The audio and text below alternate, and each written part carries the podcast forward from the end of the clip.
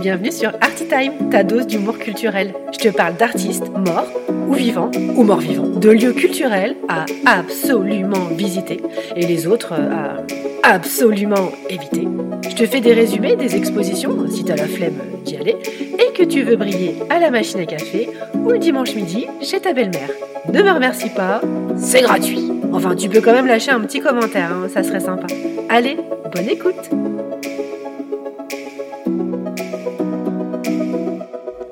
Coucou mes petits curieux, restez bien jusqu'à la fin de cet épisode parce que je vous donne quelques idées de sorties culturelles.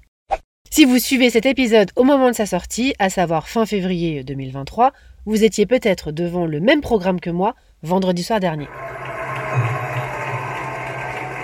Mesdames et messieurs, merci d'accueillir le premier maître de cérémonie de cette 48e édition des Césars. Pour ceux qui n'auraient pas reconnu cette musique, il s'agit du générique de la cérémonie des Césars. César, qui vient du nom de l'artiste. Si, l'artiste, le, le sculpteur. Ok, cet épisode est clairement pour vous si vous vous demandez ce que l'empereur romain vient foutre dans cet épisode.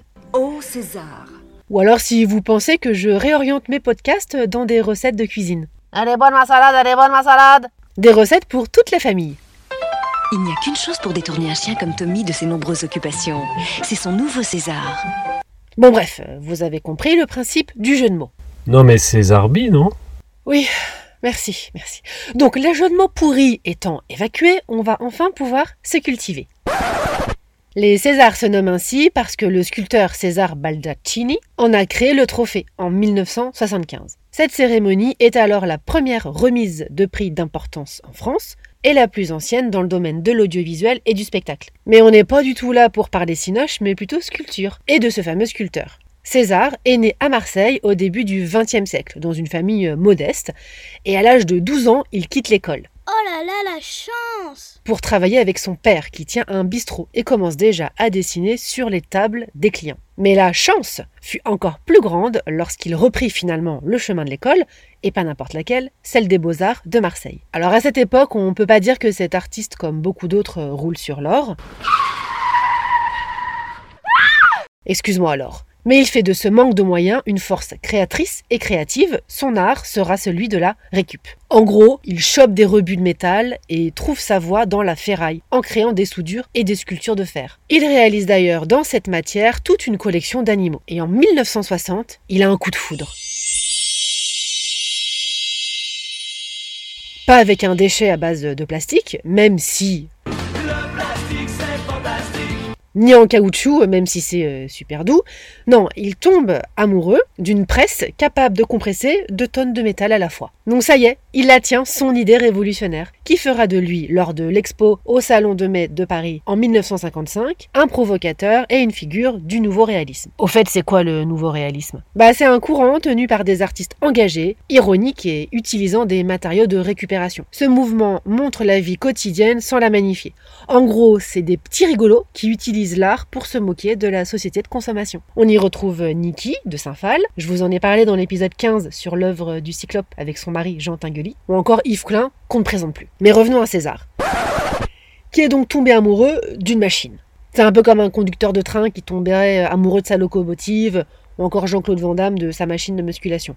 Il faut imaginer son atelier ressemble plus à celui d'un ferrailleur qu'à un homme en tablier taché de peinture. Mais qu'à cela ne tienne, c'est sa forme d'art. C'est son choix de matière et comment il la façonne qui fait de lui un artiste, tout simplement. Et puis finalement, le plastique arrive dans ses œuvres via le polyuréthane qu'il utilise dans une nouvelle série d'œuvres. Cette fois-ci, elles sont plus euh, dégoulinantes. L'une d'entre elles pourrait s'apparenter à cette matière visqueuse qui sort de ton tube de dentifrice quand tu as le malheur de marcher dessus. Bon alors l'avantage euh, avec cette nouvelle matière, hein, c'est qu'elle est vachement plus pratique à déplacer pour les expos. Et c'est aussi à cette époque qu'il réalise des parties de corps, dont le fameux pouce géant, installé sur l'esplanade de la Défense, devant la Grande Arche. Ah mais je vous avais dit hein, que vous ne verriez plus jamais le quartier de la Défense de la même manière. Il a aussi réalisé euh, le sein d'une danseuse du Crazy Horse, mais celle-ci on l'a pas mise à la Défense, de peur de déconcentrer les pingouins en costume trois pièces. Sa fin de vie fut faste, et il a d'ailleurs eu la chance de vivre ses propres rétrospectives dans les plus grands musées du monde. Jusqu'à la fin, il aura conservé son image d'artisan, de soudeur, à la créativité immense. Créativité que vous pourrez retrouver à la galerie Clavé Fine Art dans le 14e, en lieu et place de l'atelier de César lui-même. Et d'ailleurs, jusqu'en avril, se tient une expo mettant en regard deux artistes contemporains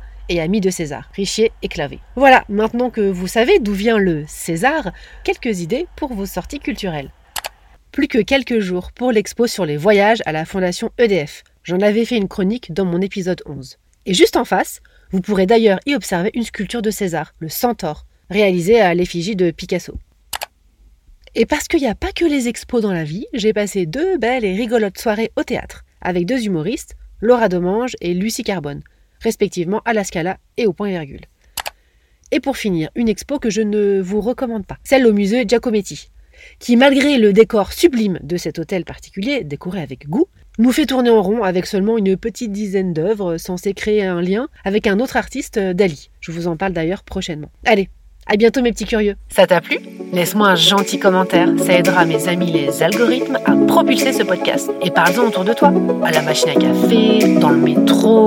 Bah tiens oui, si là t'es dans le métro, en ce moment, parle-en à ton voisin. Tu peux aussi lui parler de la page Instagram d'Artitime. Merci. Allez, bisous bisous.